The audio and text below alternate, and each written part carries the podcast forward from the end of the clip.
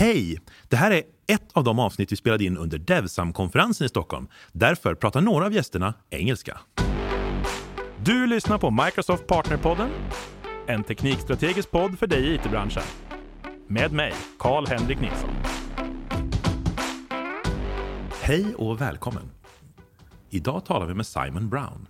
Simon är en internationell föreläsare som pratar mycket om mjukvaruarkitektur och är uppfinnare av C4-arkitekturen. Welcome Simon! Hello, thank you for having me. Yeah, uh, I'm assuming it's better to switch over to English. It's, your Swedish is a little bit out of touch, right? I think I know two words of Swedish. One is tack, one is Earl. That's all I need, though, isn't it? Yeah. Öl tack. Yeah, that, that would get you pretty far. yeah. Excellent.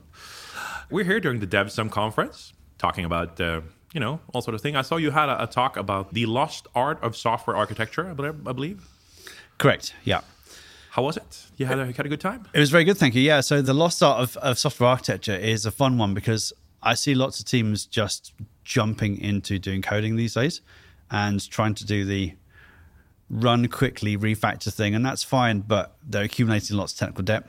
And it turns out if they maybe stepped back and slowed down a little bit, they might avoid some of the issues they're running into. That's kind of the essence of the talk. And that, that's one of the reasons I put it together. Yeah, the whole fail fast movement and all that sort of stuff. That's sort of, I think Yeah. We're very quickly jumping into discussion here, but that's that's nice. You know, it's a it's a good conversation. But it's actually quite interesting to see because it seems that a lot of what people took from agile wasn't this whole people over processes and the sort of nice things. It were sort of like you don't have to write things down anymore. Yes. I'm not sure how that happened, to be honest. I mean, it's if you look at the Agile Manifesto website, it's got the value statements. We value X over Y. And one of those, of course, is we value working software over comprehensive documentation. Agile doesn't say don't do documentation. Agile doesn't say don't do design. Agile doesn't say a bunch of things. But I think people have misinterpreted the reasons the Agile Manifesto was put together and those value statements. If you jump through to page two, the principles page of the manifesto actually does talk about good design being important because it helps you move fast. But page two is hard in the TikTok generation. Like, yeah, if it's not on the front page, it's too much information. So that's one of the reasons here. You've got all the kind of Scrum stuff. You'll hear lots of people bashing on Scrum these days. They go to work, they do their their three stand up questions, they do all the Scrum rituals, and then they think that's agile. They're kind of rigidly doing Scrum. And I think the Scrum people say, well, that's how you do Scrum as a named thing, but it's not agile, is it? No, and but also like I've seen so many attempts to sort of oh we, we have added another sort of board, so now we can do architecture because we have architectural tasks and Yeah. oh it's it it's a pain to be honest. I think future generations are going to use Scrum as sort of like an example of cargo cult. Right. And of course, there's an issue with all this. The younger generation, the people who are coming into the industry now, they're seeing things like Scrum being done rigidly, and they don't appreciate why the Agile Manifesto was created and the problems it was trying to solve. And you're exactly right. I've seen teams try to add more structure to the way that they work, and they're essentially recreating what we used to do 20 years ago that became the bad way of doing things. And they don't realize they're doing it. And we're just really bad at teaching history. Yeah. But I'm, I mean, I was a software developer 20 years ago, and I'm not sure we were that great at documenting stuff back then either. So I'm not going to say. Yeah, I mean, documentation's always been one of those kind of tricky things that we don't like talking about, and there is a lot of hesitance and resistance to create documentation. I totally get that. I guess my background is different. So I worked for small consulting companies in London, and most of the software we were building was either for or with our customers. So we'd have like mixed development teams. In order for me to get out of that organization and that team when I'm done my three months or six months, I need to hand over things. So I I was definitely in the camp of let's write some documentation so I don't have to stay at this one project for like ever more. You know, I worked for a consulting company. I wanted to see lots of different things and lots of different projects. Wait a minute, that's a really interesting thing because I've met so many consultants who complain that they're stuck at this specific customer. Yep. But you're right. Actually, you know, if you documented and made it really easy to replace you, That's you, exactly you could also. That's exactly my thing. So most of the projects I worked for were for banks. If I'd wanted to work for a bank, I, w- I would have gone and worked for a bank, but I didn't want to work for a bank with all of the politics and all the other stuff going on. So yeah, my goal was I want to do nice like three months, six months, nine months, twelve month projects, do some cool stuff, make myself replaceable and get out there quickly. So yeah, documentation. Yeah. So speaking of documentation, then you pioneered a documentation style that I'm trying to use myself that I quite like because it it solved a problem that I had, uh, which is that a lot of the times documentation doesn't know which level it wants to be at. Like how detailed do you want your documentation to be? Which is of course the C4 architecture model. So thank you for that. You're welcome. Thank you. So speaking of history, what sort of prompted this? Was this also part of this whole documentation thing, or were you experienced the same annoyance that I had when you sort of see class libraries things in sort of system architectures pictures, or the kind of C4 origin or inception story is actually relatively straightforward. So, as I said, I work for small consulting companies. In order to grow a consulting company, you need more teams to service more customers. In order to have more teams, you need more tech leads and more architects. So myself and a, a couple of colleagues would used to run the kind of internal like roads to architecture type training. Uh, lots of organizations have this now, like an architecture academy type thing. So we used to do that internally. And I eventually took this training out as like a public course that I used to run for some companies in and around London. And during the course, we have this little set of requirements, and it's a design exercise. And it's basically break up into groups, do some design for like an hour and a half, draw some pictures. And when I, as the trainer of this course, was looking at these pictures, I didn't understand them. And I thought, this is an issue. Like all these people are drawing completely different types of diagrams. If I can't understand them, I, I can't evaluate and review them from a solution perspective. So that was like mid 2000s, 2005, 2006. So I graduated in 96. And the first training course I went on was a five day long select enterprise UML course. And I used UML for pretty much the entirety of the stuff I did up until about 2004, 2005, because many of our customers wanted UML and we had the tooling, et cetera, et cetera. But after that time, you know, when the Agile Manifesto, and XP and those sorts of things were gaining more traction, our customers and organizations were not so comfortable with using UML because it was starting to kind of fall out of knowledge in people's heads. So during this workshop, I basically thought to myself, well, how can I make these diagrams better? I know I'll just teach people how I do it. And that's it. So C4 is essentially a formalization of how I used to draw diagrams. Like, here's a high level diagram, and then we'll zoom into the box and we'll show you smaller boxes inside the big box, and, and that's it. Yeah. So for anybody who's not familiar with the C4 architecture, perhaps we should give a really understand the sort of okay, it's big boxes with smaller boxes, but let's get into some more detail. Basically, we start with an overview. Yep. So, I mean, this is kind of hard to do on a podcast because it's a communication, it's a visual communication approach, but True. we'll give it a go. So, the C4 model is essentially two things. Number one is it's a set of hierarchical abstractions. Those abstractions are software systems, containers, components, and code. So, a software system, think of it as like, as a team, we are building an internet banking system. So that's something that we as a team have complete ownership for, responsibility for. You know, we can see the internal implementation details of that internet banking system. That's level one in the abstraction software system. When you zoom into the inside of a software system, I say it's made up of one or more containers. By container, and I get there's an unfortunate clash of naming with Docker. I got the name first, blah, blah, blah. That's totally relevant, I know. By container, I basically mean application or data store. So, in other words, what are the applications and data stores that make up your software system? client side apps, server side apps, API apps, databases, folders on file shares, S3 buckets, Azure Blob Store, that sort of thing. So that's level two. Then you zoom into like an application, a container, and you say, what are the components that make this thing up? So, really, the component level is like, how do we think about the high level structures that exist in our code base?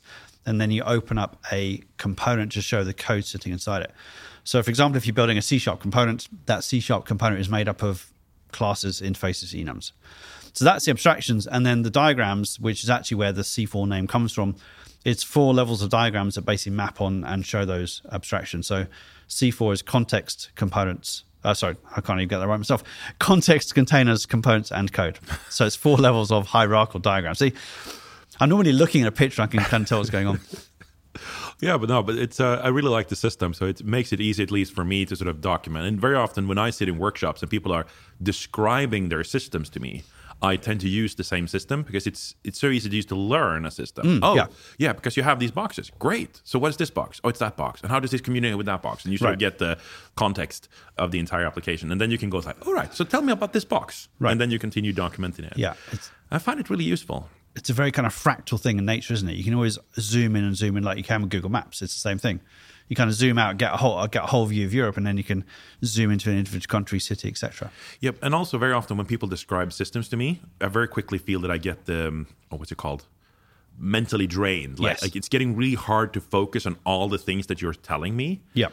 So like, okay, give me the overview, and then we can sort of zoom into different parts. We can have a cup of coffee. We can go back to other parts, and that works for me at least, without getting totally mentally fatigued. Me too. And of course, what's interesting is when when new joiners join an existing team with an existing code base, day one is check out the source code. Here's the half million lines of C sharp. Just go learn the system. You're like, okay, where do I start?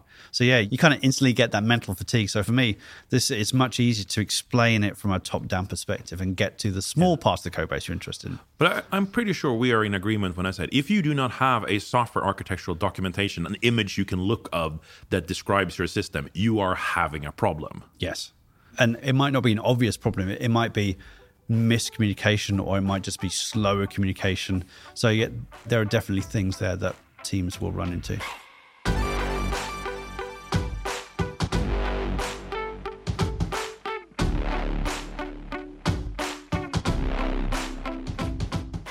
So something that surprised me very often, people are very often good at like modeling their databases. Like I can find Yes. there's always like a schema over how the database is set up.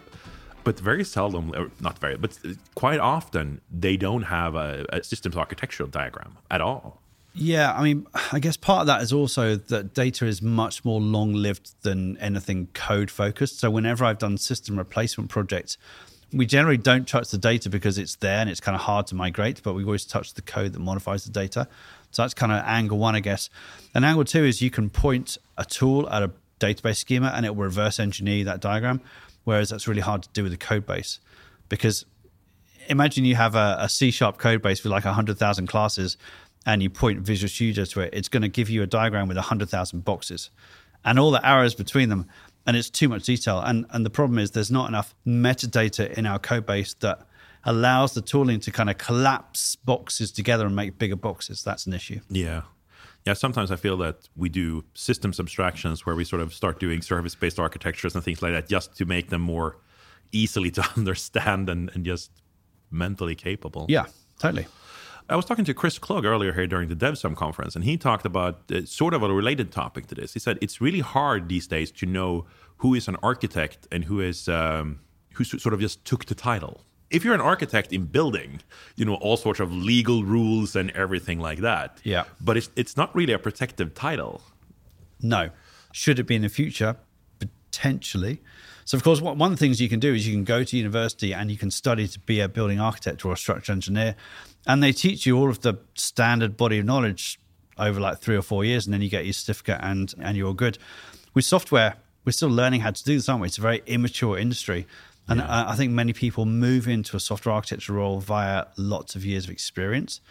And some people are named architects. You're right. Some people are named architects, and other people just jump on the role because, for me anyway, the architecture role is about technical leadership and it needs to be done.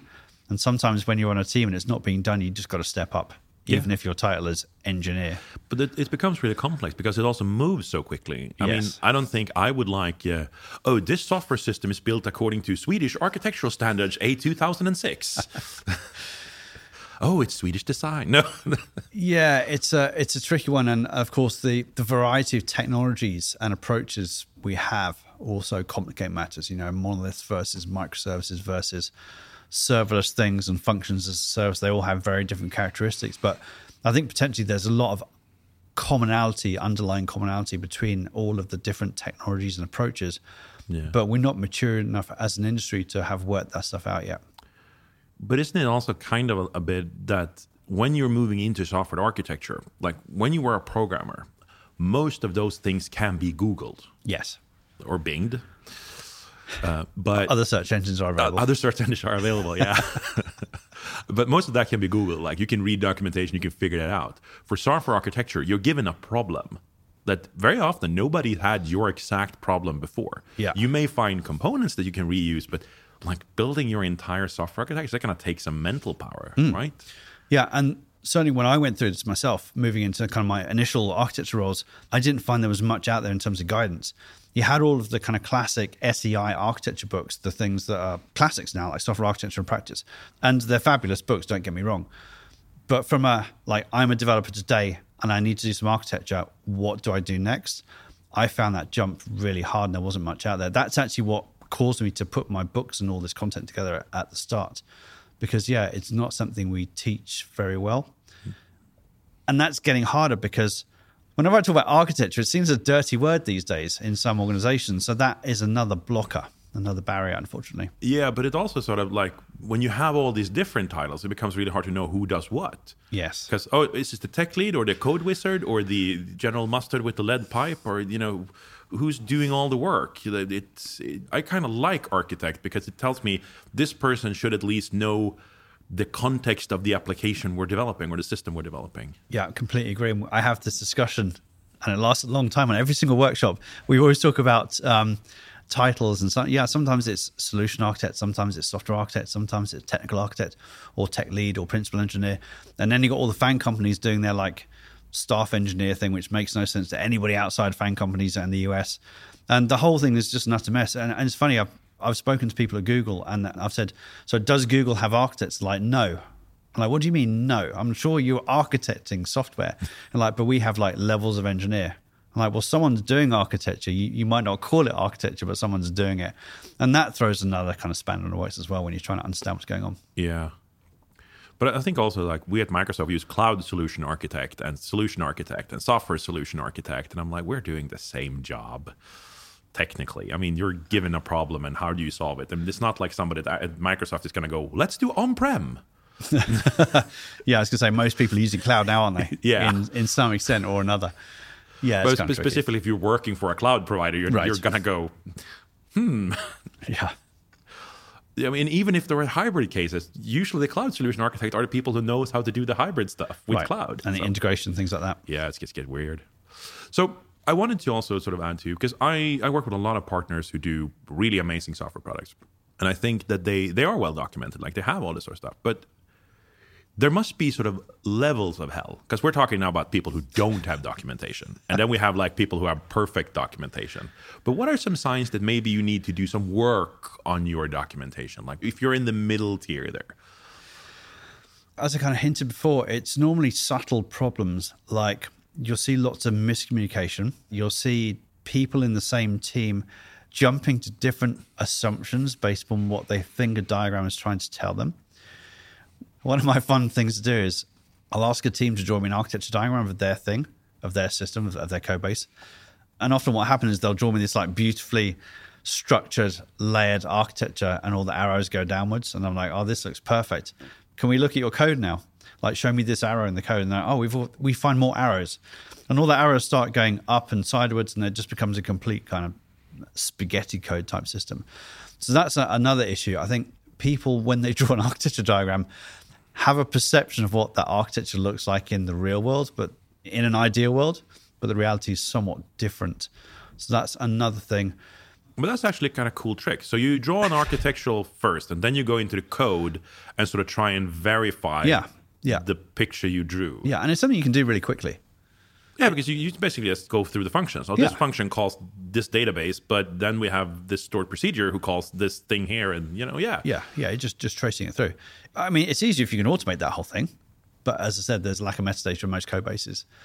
Uh, the other thing I see is teams redrawing the same architecture diagram whenever they're having a discussion with someone different.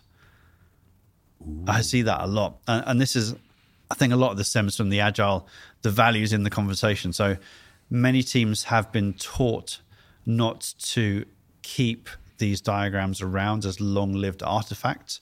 So the value in drawing a diagram is in the value of the conversation you're having whilst drawing that diagram. And then you erase the diagram. And then someone asks you a different question and you kind of redraw almost the same, but not quite the same diagram. And if I see teams doing that lots, I'm like, well, this is just wasted time. You could just pull up the diagram we've created and all agreed on and just show it. There's a bigger, wider question here about, well, how do you keep these things up to date? And the answer is you just keep them up to date. Yeah, and you source control them, and if you Right. change the It's you, pull you add- requests yeah, and reviews exactly. and things. Yeah, it's not complicated. No definition of done is the software architecture updated. Correct. Great, yeah. you're not done. That's the easiest way to do this. And it's like, oh, that's, that's, that's amazing. That's a revelation. I'm like, yes. That is something we did do 20 years ago. Definition of done is Yeah. old. Yeah. As old agile or older perhaps but that's a really interesting thing because i've seen i've been to multiple projects where people sort of go it takes you into a conference room and draws you the the application and then the next day for some reason you're, it's redrawn it's like this doesn't look the same and you sort of go through your phone where because for some reason we always take the picture of Yes. the whiteboard Yeah, and then totally. to Yeah. never look at it Yeah. again I'm, I'm not sure why are we photoing whiteboards I know. Yeah. And it's funny. You see, you see lines. You're like, well, that line wasn't there yesterday or it was going the other way. Like, what's changed overnight? Oh, nothing. I just drew it wrong. okay. So we're going to sort of start rounding off, I think, but it's been lovely having you here. I wanted to sort of go into because I know you do a lot of online content, free content for as well, and there is a misconception that I've noticed among many of my of my customers that I work with, which is that because I know you sell a bunch of your products that like you can buy, but C4 architecture is not a protected thing. that You can they can use that with whatever, right? Yeah, so the definition of C4 model is available on c4model.com. That whole website is Creative Commons. So all the example diagrams are Creative Commons, and yeah, this, you don't have to like buy a license to use C4. It's a it's a completely open technique for drawing diagrams. In terms of my tooling, actually that's changed. So since the start this year, the majority of my tooling is now all free and open source. I did try to to sell some of the tooling. This is the Structurizr tooling. And it turns out once you stick a, a money based barrier to entry in front of developers, they're just not interested in using it. And the people who use it are like, this is amazing, but we can't use it because it has a license fee attached. So now it's like 95% open source. And the, only thing I've got from a commercial perspective is I have a hosted cloud version, which has a kind of free and paid feature set. But yeah, you can do all of this on premises locally with all the free and open source stuff. It's exactly the same code base, just not hosted on the cloud. That's super cool. But yeah, I, I'm consistently amazed how you can pay a consultant quite a lot of money to not have to buy a five dollar license. Oh, I know it's crazy. On, honestly, the procurement processes for so many big companies for like a three hundred dollar license is absolutely insane. It's just not worth doing. I, I, as somebody who works for, for one of these enterprise companies, I refuse to answer that. On that note, well, thank you so much for being here. Uh, I'm going to add some um, links to your content, some YouTube, and all that sort of stuff. That way, people can learn more about this architecture model. I, I honestly really recommend it. It's one of the the best ways I have found to document software architecture. So, thank you so much for building. that's very kind. Thank you. Thanks for having me. Thank you. Du har lyssnat på Microsoft Partnerpodden med mig, Karl-Henrik Nilsson. Som vanligt hittar du information och resurser på aka.ms partnerpodden.